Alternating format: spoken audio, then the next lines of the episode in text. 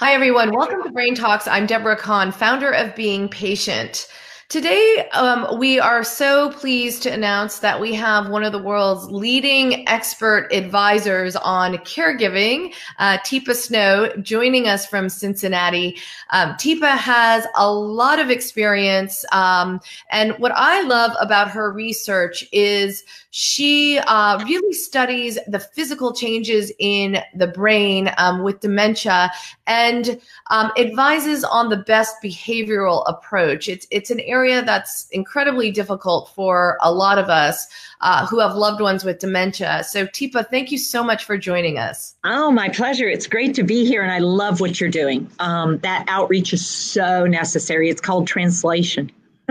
Thank you. Thank you so much. Um, so, I want to first start with um, a term that you've coined positive approach to care.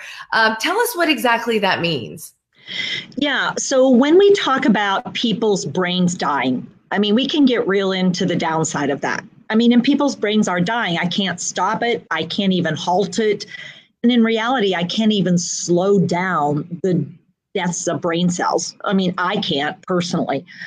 What I can do is help you use what you have left at any moment in time. So as long as you have something left, I feel like it's my job if I'm going to work with you and try to do things with you to use what you have.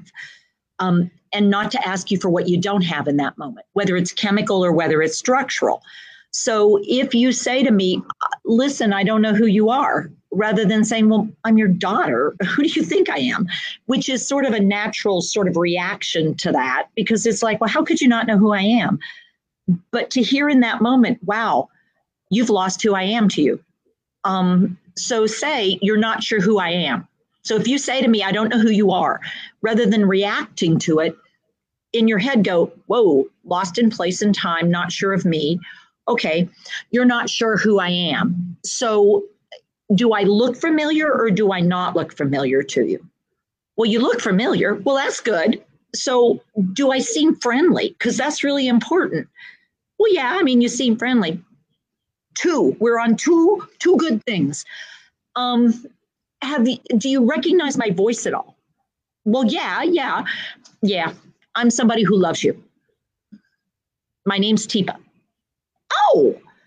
And if the person goes, oh, well, isn't that odd? Because my daughter's name is Teepa. Then what I have to be willing to let go of, if I'm going to be with you, really be with you where you are, is the idea you're not doing this on purpose. In your mind, you see a Teepa and it's not me. And I'm also named Teepa, but I'm not that person yet because you can't get to the memory that links me to me. So I could say, wow, that is interesting. So now let me ask you something. Is she a good kid or does she get in trouble? Oh, she's great. so I, she still hasn't found me, but I have to be willing to be with her and say, well, that's interesting. So let me ask you something. Is there anything that while I'm here I could help you with? let go of the idea that in this moment, she's going to know who I am to her. And is it really important? Well, yeah, it hurts. But is it really important in this moment that she be accurate about who I am? Or did I really come so that I could be with her for a little bit? And the fact that she can't figure out who I am, can I let that part go and still be with her? Or can and, I not? Yeah and what this to me signals is um, you know i've noticed with my own mom that um, it seems like a lot of her eq her emotional intelligence is still on cue although her memory um, gets worse and mm. I was wondering, and I often think about this, and I think this is part of what um, your technique um, highlights is you know, people with Alzheimer's can still feel things. They can oh, yeah. feel emotion. And so if if we were to say, "You don't remember me? I'm your daughter." I mean, that's that would hurt well. Not, uh, why would you're not my daughter? My daughter would never act like that. And so what's happening is your behavior is atypical for my daughter. And it is because you were so blown out of the water that I don't know who you are. And the idea of taking that and and pushing it down and moving it off to the side, not forgetting it because you don't. You don't forget it. So here's here's a reality check. You'll need a timeout at some point and you need somebody to go talk to about what I just did because I didn't do it on purpose but at the at the same time you're not going to be able to let it go without processing that because your brain did take it and it dealt with it in the moment because you get it how important it is to be there for me um, and to not react to me it doesn't help us because i get hurt you get hurt and this just makes it harder for us to do the things we need to do with each other like do, do you really think in that moment i'm going to be willing to take a shower with somebody i don't like Right. No. So how how much do we know about emotions and the emotional capability of a person who has Alzheimer's? I mean, obviously, um, it differs according to what stage they are in at the time. But from your experience and your research, um, how much of that emotional capability stays present? Um, in in other words how much do they feel uh, in terms of hurt and love uh, throughout the course of this disease? Yeah, now this is where it gets a little tricky because it now also depends on the type of dementia. In other words, what parts of the brain are being attacked. Um, for instance, if the person has a frontal temporal lobe dementia, where the front of the brain and the temporal lobe are being attacked, they have a higher risk of losing the ability to have emotional connectedness because that's mediated by the prefrontal cortex. So I can't show you what I'm feeling because I, I've lost the way of doing that. So I could say to you, well, I'm very sad about that idea that you don't know me. I don't, you, I don't know. One of us I don't know. I don't know the thing I know about you. I don't know. It's not right. And you can see I'm confused, but it's hard to see my level of distress because I've lost that ability to express it. Or in some dementias like frontal temporal, I might not feel it. I'm not feeling the emotion the same way I would have because the part of my brain that allows me to feel emotion is actually being flattened. And so that flat affect is part of my dementia. But for Alzheimer's, that's not the case. People who live with Alzheimer's are frequently more released into emotion. And I, I don't know why you're so mad at me. Why are you mad? And you'll say, Well, I'm not mad, mom. I'm just frustrated. Well, you look mad. Look at your eyes. Look at how they're all squinty at me. You think this is funny? Because what I saw for a second was just your your lips doing your lips just did that and my eyes picked it up because I'm very focused on visuals and I'm trying to figure things out. And that sometimes makes me intense because I'm so, I have a very tunnel vision of what's going on. And I can't see big picture. So, this is something that I catch myself doing um, a lot, which is, you know, I have to stop myself. I've learned and I've gotten much better saying, oh, you don't remember? Because it's just kind of a natural thing. Oh, we just talked about that 10 minutes ago. You don't remember? Yeah. Tell us a little bit about the impact of saying you don't remember to somebody suffering from Alzheimer's disease. Yeah. So, the part of my brain that's damaged is the hippocampus. And the hippocampus is the part that takes a piece of data, locks it in, and then has it. And so, when I say to you, So, what time is my doctor's appointment? And you say, You can give me an answer, whatever the answer is, make one up. Four o'clock. Today? Yes. Oh, okay. Well, I wish you'd said something about it. That's your cue to recognize. You've got to recognize in that It's on the calendar, mom. I mean, you, we put it on the calendar. We just had this conversation. This is that moment where you have to realize if you're going to be helpful, I'm missing a I'm missing a, a file cabinet that's marked what's happening today. And even though we went over it multiple times, every time you say it, and then I say, oh, four o'clock, you put it in your file cabinet again. And Lord, we've been in and out of that file cabinet multiple times, but my file cabinet got stolen. And so, although I thought I filed it, when I look, there's no file cabinet. So I don't hold on to it. So every time I'm asking, the reality is I don't have it. I just don't have it. Now, the interesting thing is you and I use what's called working memory and immediate recall. But that's where people with Alzheimer's, that's the part that they're missing. They don't have working memory. It's getting shorter and less. So I used to be able to do five to eight, and then it was five, and then it was three. And now it's just there's something about an appointment. So the, so the correct answer, the correct answer would be so the correct answer is actually a little bit more than that. So the correct answer is first to let you know I got your question. You'd say you're wanting to know what time the appointment is. Confirm the receipt of the information. So you've got to slow it down even more and say you're wanting to know what time your appointment is because it pauses me.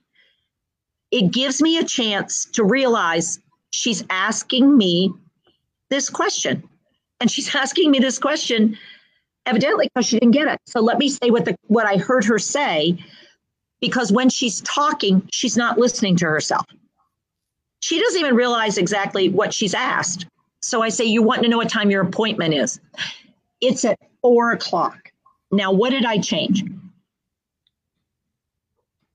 You, you a visual cue. I added a visual cue, a very strong visual cue and I do it with my hand. It's at four o'clock, right near my face. And I show it to her. So, oh, I gave her the data. I gave it to her, but in just verbal format. I gave it to her in visual format. And then I say, Oh, hey, mom, I have a favor to ask of you. Did I give her the thing she asked for? If we've been over it five or six times, then either she's not got the file cabinet to put it in, or she's a little distressed about this thing we're doing. And that's making it really hard for her brain to hold on to the details because this doctor's appointment or this appointment has her a little revved up. And that says, you know what, I'm not getting anything in that cabinet until this appointment's over. I mean, it's just not going to stick. So, what I'll do is interject Oh, hey, mom, I have a favor to ask. Now, what happens when I say that with energy? What happened to you? Oh, I have a favor to ask you. That's positive. Oh. It is, but your whole brain went, yes, because okay. now you're ready to catch the ball. And what happened to you sending me the message? You dropped it because yeah. you know can, you can really only do one thing at a time. So I said, "Would you do me a favor? Trying to remember back when I was a kid and you took us to the zoo. Do you remember which animals I seemed to like the best? Now, what I did is transition us from immediate recall to long term. To long term. And these are stories you told me about going to the zoo and which animals I like. So I have to use my memory of us to help you find another place where we can go and be together, where you get to be smart. And that's empowering, right? I mean, it's instead of, oh, you don't remember, you don't remember, you don't remember, which is a reminder I have this terrible brain disease. It's more positive. And, and it's anxiety provoking when I can't remember things. It's like, I can't trust my brain. Oh, crap. Absolutely. You told me that already? Why can't I hold on to that? So and instead, yeah, it's very different. Absolutely. So I have a question about perception. I've heard you talk about this before too. Um, and I've noted with my mom when I'm driving in a car and she's a passenger, she gets particularly she she she has she has a lot of anxiety telling me how to drive what to do um, and I, it occurred to me after listening to you talk about how an Alzheimer's person with Alzheimer's sees things that she her vision is is probably quite distorted in the car that's making her paranoid of something. So tell me a little bit about unpack that for me. Um, yeah. What is it? What is she seeing that is not really happening? Because it, it, you know it, it's so bad that you know you're you're coming to a very slow stop at a stop sign. She's like, oh my god, stop, stop, right? Yeah. But tell me what's happening inside her brain. Yeah. What's cool. That? That's really important. So what's happening is who used to drive the car? She did. Who was in charge of everything about that car? Absolutely. And she so was. now she's been disempowered with her hands and her foot and her judgment, but you, she's still in a front seat. And her brain sort of gets it and can't hold on to it. So at this point, um, her brain is damaged enough that visual data is coming in but her view of the world has gone from about taking in this much data to taking in this much data to now taking in this much data. And so stuff is coming streaming by her really quick. And if she looks at it, then she loses the front. And so she then looks at the front. it's like, oh shit, stoplight. And and she's like, oh, oh, oh, it's coming really fast because she got distracted for a few seconds at trying to, what was that? And things are going by so quickly that if she tries to isolate on one object or one thing, and then she real her brain goes, oh, but you're supposed to pay attention to the front because that's the rule. And so, then she doesn't have anything to control. There's nothing, her foot can't control anything. And and then she's like, oh, you, you can just stop. And so it's just throw your hands at the dashboard and try to make cars. You're panicky. So would you describe it visualize it? Would it be like tunnel vision, but with things coming in at you? Yeah.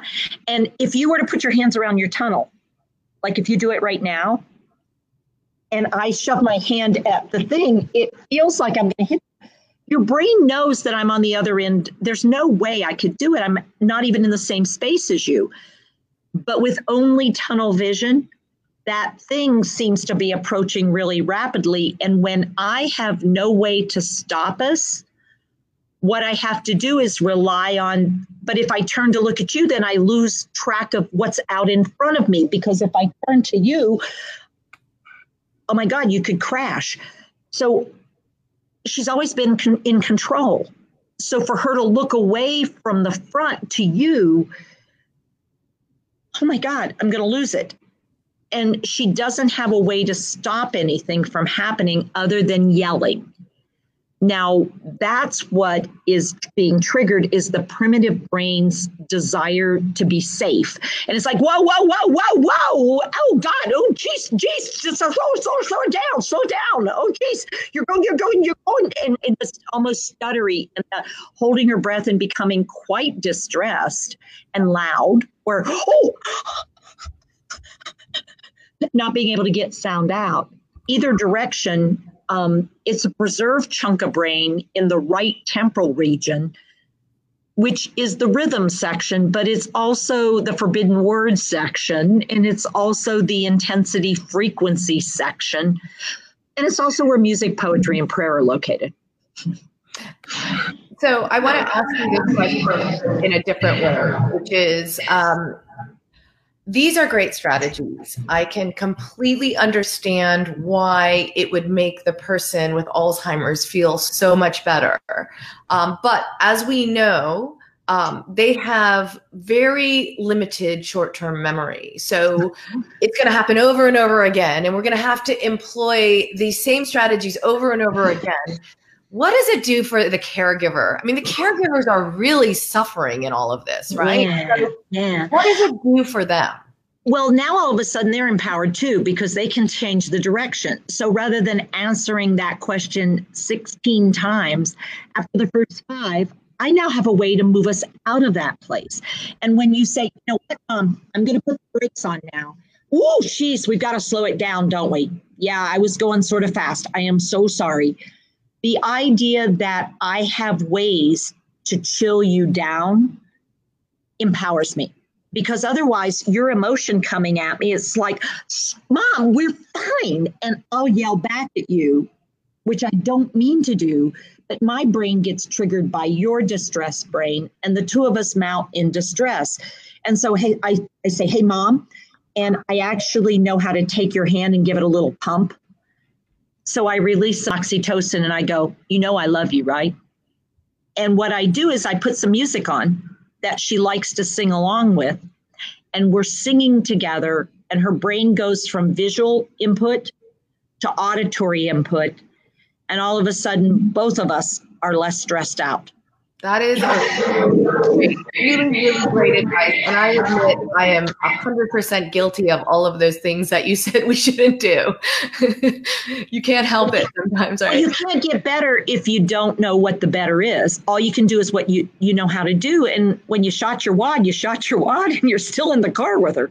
Absolutely. Absolutely. And um, so tell us, um, I'm curious. I mean, there's so many, there's so many, many stages of this disease, and so much of it um, impacts interaction and how we interact with our loved ones and behavior.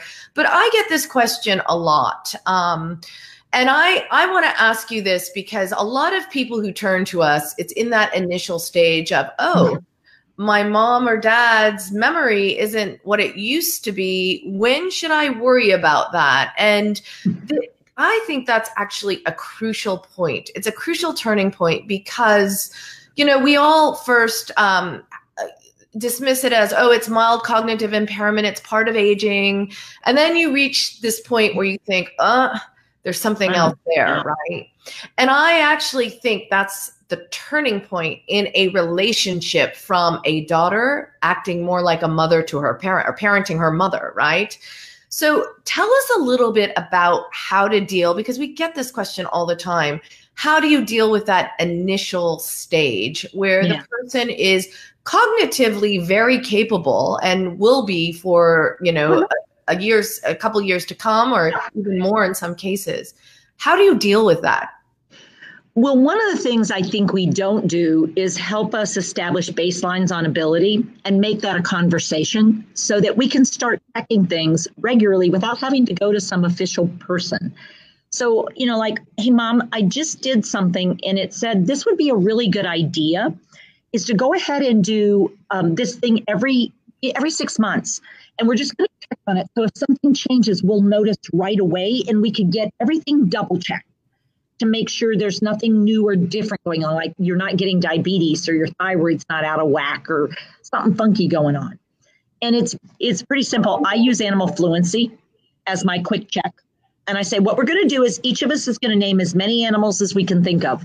And I'll keep track of the time. And we're going to put it on and we're actually going to record it, audio, record it. And now, how many did you get? Let's listen. Yep, yep. Wow, 50. Whoa, mom, you are pretty amazing. Let me do it. We each do it. And then six months later, we do it. What we shouldn't see is a huge shift in numbers. We shouldn't see a decrease. So, one of the things I think what you're reflecting is that place where we let it go and we let it go and we let it go. And then we have to have a conversation about it but one of us may or may not know that it's a really critical conversation because we haven't had a really significant conversation. We've just like, yeah, I think that's pretty normal. I mean, or maybe not normal, but you know, it's not a problem yet. And we let it go without having those opportunities because when I want to have a conversation is before we ever get to that place. But if we haven't opened the door for that kind of, mom, what do you think about how your brain has been doing lately on. You know, do you think it's still great? Do you think it's sort of you're not sure or are you worried?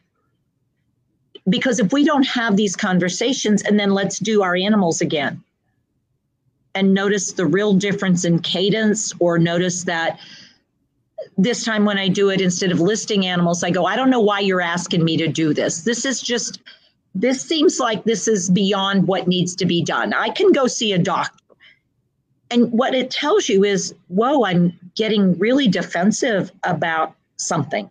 I'm hiding it. Um, so, mom, you think you should go see a doctor? We shouldn't do this. Wow, this is really different for me.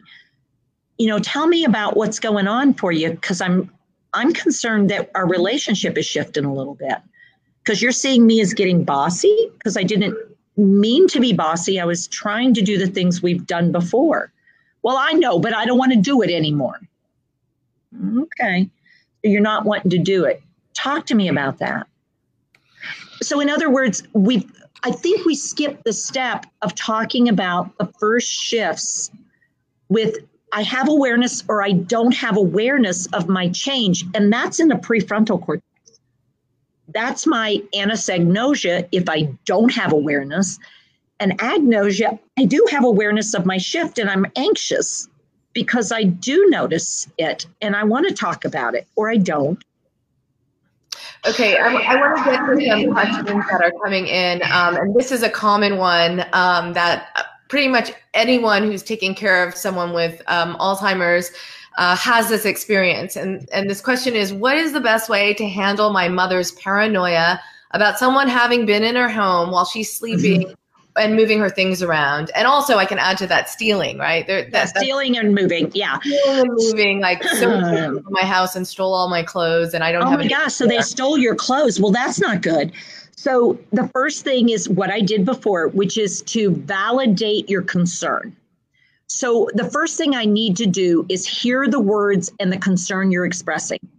And so, wow. So somebody came in the house and stole, or you, they moved things around. Well, that's not okay. So now you were sleeping, and tell me a little more about that. So the next phrase is, tell me more about it because I actually want them to let out the fear or the anger or whatever it is. I need to hear a little more of what actually their brain says happened because I want to know how far off what I know to be the case happened. How far away from where I think we are is my mom right now? Um, she thinks people are coming in here. And I said, So you think somebody came in and took all the clothes out of the closet and put them in suitcases? wow, that is really weird that somebody would do that. I wonder wonder what they were thinking, taking everything and putting it in the suitcases. Well, mom, I am so sorry that happened. What that should not be happening. I'm going to hang these clothes back up. This is ridiculous. And you know what? This needs to get looked into. Let me see what I can do about it. How about could you give me a hanger? Great. Here, let's get these hung back up. Now, what I didn't do is, Mom, let's be real you're the one who took them. I don't know why you're taking everything out of the closet. Um, you want to explain that to me? Why are you taking things out and putting them in suitcases? Well, I didn't do that. Who do you think did it?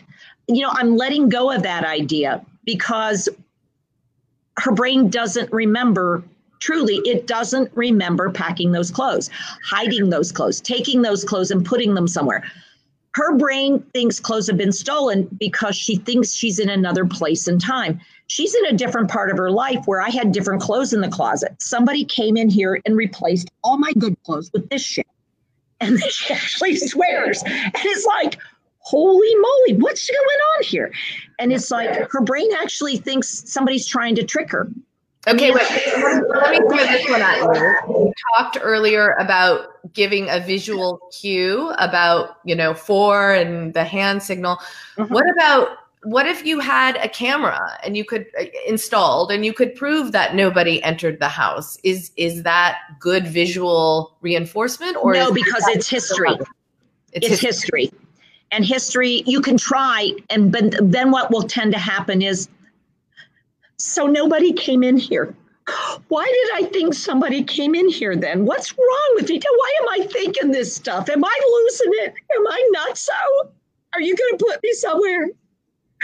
because when I realize, because some people do have awareness, when I realize I cannot actually remember something that I see on camera, it's like, oh my lord, how could I how could I have done that and not remembered it? I can't trust myself. And what you do is you cook your own goose. And I mean that in a in sort of a real way because now if I can't trust my brain, well, whose brain can I trust? Ring a ling ling, ring a ling ling, ring a ling ling. Sweetheart, can you come over here? I thought I heard somebody, but I know when I hear people, I don't really, they're not really there. Will you come over and check because I don't get it right? You know that. So now you're going to be at my house a lot in the okay, middle of the night. we, we, have uh, we have great questions coming in. Uh, another one coming in um, is from a viewer who says, "My mom is now nonverbal. She seems mm-hmm. so sad and distressed. How can I help her find some peace?" That's a great question. It is a great question. So let's go over on the side of the brain that still has auditory input, but it won't be language. So I want to start where she is. So if she's oh, oh. Then the first thing I want to do is take her hand in a in a hold that's called hand under hand. It's right hand to right hand, but it's clasping in like a soul shape.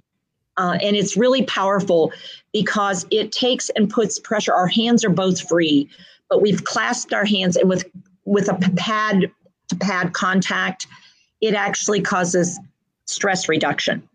Um, and maybe you can show a picture at some point, but I don't have anybody with me to do it with. Um, I do have photos of it. But what I want to do is go, oh, oh, oh, mom, mom. Now, it really helps to know some of the songs that gave her comfort and rhythms that were comfortable and comforting to her. So for my mom, it would have been, oh, oh and i would go oh oh dear what could the matter be dear me? What could the matter be oh dear? What could the matter be funny so long at the fair? Da da da da da. And i pick up the rhythm and we and my mom literally would open her eyes, smile, and start humming along, even though she was quote unquote nonverbal. But I had to find the right way to open the window because the door doesn't work anymore. Um, but finding my way in requires both patience and also an assurance that rubbing across the back with a rhythm, rocking, humming along. And if she's ah, on a tabletop, I come along and go ah ah ah ah ah,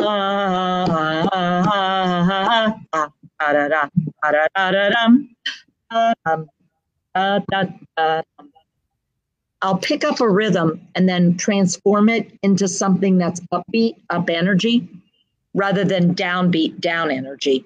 But I got to start with whatever she gives me. And I've got to be willing to be where she is first to help her come out of that place where she's stuck. I, I have to say, like, even listening to that made me feel better. It's like there's something comforting and soothing about it. So I, I could totally yeah. understand how, I mean, and, and what's so wonderful about what you are telling us is there is there is still a way in like you can get there even yeah. at a later stage. And yeah.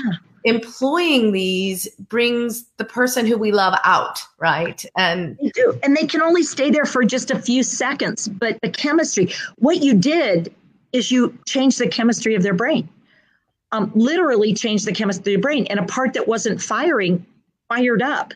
It's still in there. And so once that fires up, literally for a few seconds, sometimes people can say, I love that song. And you go, Me too. Amazing lady taught it to me. So I have, um, have a lot of questions coming in. Let's. I, I am gonna speed it up a teeny bit so we can get to some of them. Um, so we have another question from a viewer saying, um, "What do you think about permanent treatment of dementia patients with neuro uh, neuroleptics?" My mom has FTD and has had to take them so she can stay on in the nursing home. I think what we've done is create prisons for people, um, and we can either chemically restrain them or physically restrain them, and sometimes we do both. Because, quite honestly, there are a lot of locations that claim to be dementia care um, facilities, agencies, organizations that actually don't do much training and they don't have much skill and they don't employ much skill. What they have are locked, secured units um, and medications and staff that try their very best with very little training.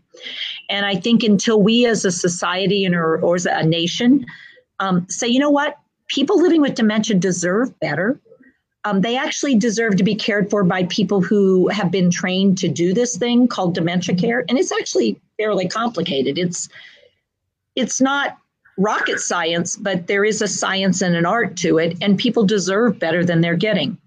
Uh, we often use medications to dull people down so that they feel less and they can respond less so that they or react less so that we can get away with stuff that we shouldn't be doing the way we're doing because you or I wouldn't tolerate it but because someone has dementia we indicate that it's because they have dementia that they act like this. But I would ask you if I just walked up to you and started to pull your dress up and say I'm going to help you get changed what do you think your immediate reaction to that would be? Embarrassment. And what would you try to do? Just get the person away. Well, or would you try to push your dress back down and then I'll tug your dress up and you pull your dress down and then I call a second person to hold you so that I can get this done? I mean, in any other situation, we get that that's an unacceptable way to treat a human being, except when people have dementia. And then we allow things because well, I can't get her to do it either. And it's like, I get that. But there is a way to get her to do this that does not require her to feel like we're abusing. And it has to do with linking my hands and my brain with her and showing her. So turning to the side and pointing to me and then to her and saying, You, you're going to do this. Here, you pull your pants up, pull your dress up, but I have my hands with your hands. And so we're both pulling it up, and your brain goes, Oh, pull my dress up. Well, sure, I know how to do that. And because I'm not right in front of you, blocking you in, it doesn't feel like an attack on you. It feels like you're doing it, and I'm here to support you. And with limited vision, they have ocular vision, they can't take in but this much data. That's it then I've eliminated the threat and the person can do it. So there's a lot of potential. We just aren't really realizing potential. So until we change some other things, neuroleptics, unfortunately, for frontal lobe dementia, um, is way too often what people use because they don't know what to do. I um, we have another question from a viewer who says, um, wh- "What about people who are deaf, who can no longer hear? Is there um, is there a way of communicating? Is it is it the same as we talked about before, the hand holding and the rocking?" Yes, and it's also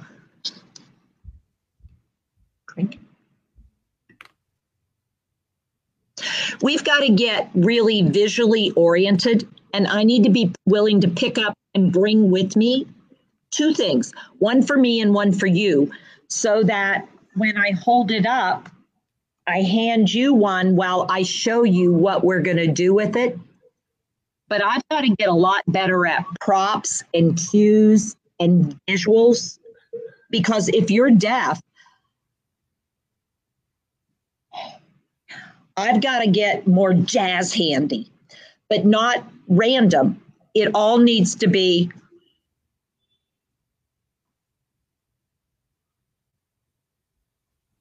And then I show you that whatever I want to show you is here. And now we look at it together. But I've got to eliminate, I need to get out of the habit of using very many words. And I've got to, ooh. That is.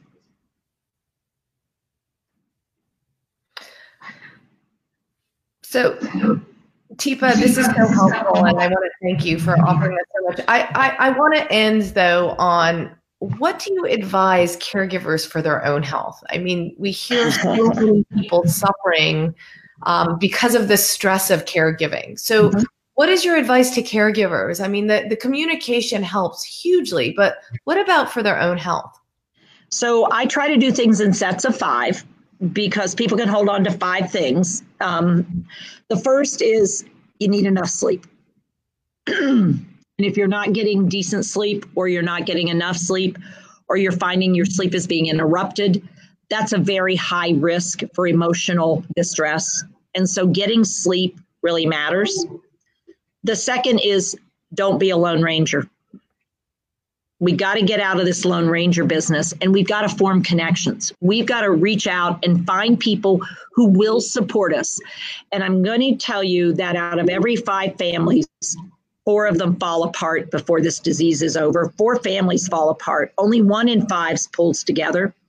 So, very frequently, the people you think are going to be your supports are not your supports. So, you're going to need to reach out for somebody who does support you you need support. You need somebody to go to. When I said, you know, you got to not react to me when I say, I don't know who you are. What are you doing here?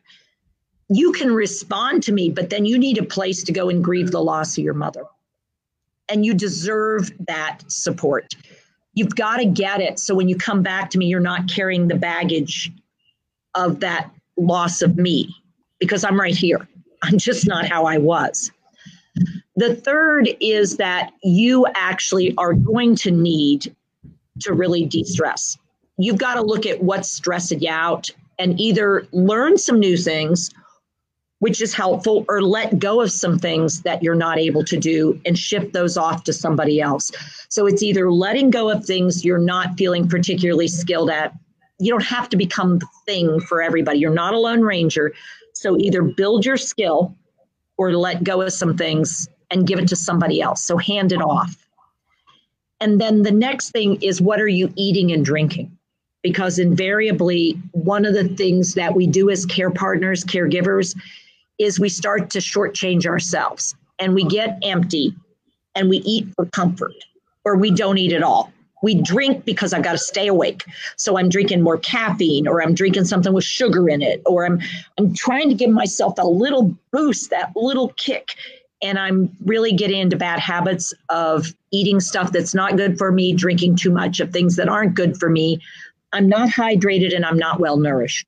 And I've got to take care of my nourishment and my hydration in a reasonable fashion. And the last is I need to get out, out and exercise. I don't mean a hardcore wear myself out, but I need to get out and see things that give me pleasure, hear things that give me joy. I need to give myself permission to get recharged. And it needs to be in an active way, not in a passive go out and sit. Yes, that's fine. Rest a little bit. But we need to get out and get moving. We need to engage in a way that gives us that boost, that brings us back energized. But I really can't thank you enough for the work you do and your incredible way of explaining things to us. I mean, what you say makes so much sense, and I feel completely enlightened. And I, I really want to thank you for your work. H- how do we let people know? I mean, if, if people want to know more about advice from Teepa, where do they go? teepasnow.com. My name is weird that it's the easiest thing to do a website with. So teepasnow.com, and we have all kinds of free YouTubes and video clips and things like that on there. It's not like, you know, we have a free journal also. Um, and I know you guys do an amazing job. And again, we're another resource that if you're doing this, you need to know about it because there's just not enough resources out there that are practical. Absolutely. Absolutely. Thank you, Teepa. Thank you so much for your time, your sage advice. And uh, we look forward to staying in touch. I'm sure we're going to get more questions online. Um, we can re- redirect people to your site, or maybe, uh, you know, if send them on to you uh, for answers at, at a later time. Thank sure. you so much. You are so welcome. Thanks for the opportunity and thanks for what you do. Okay. And you too. We'll speak soon.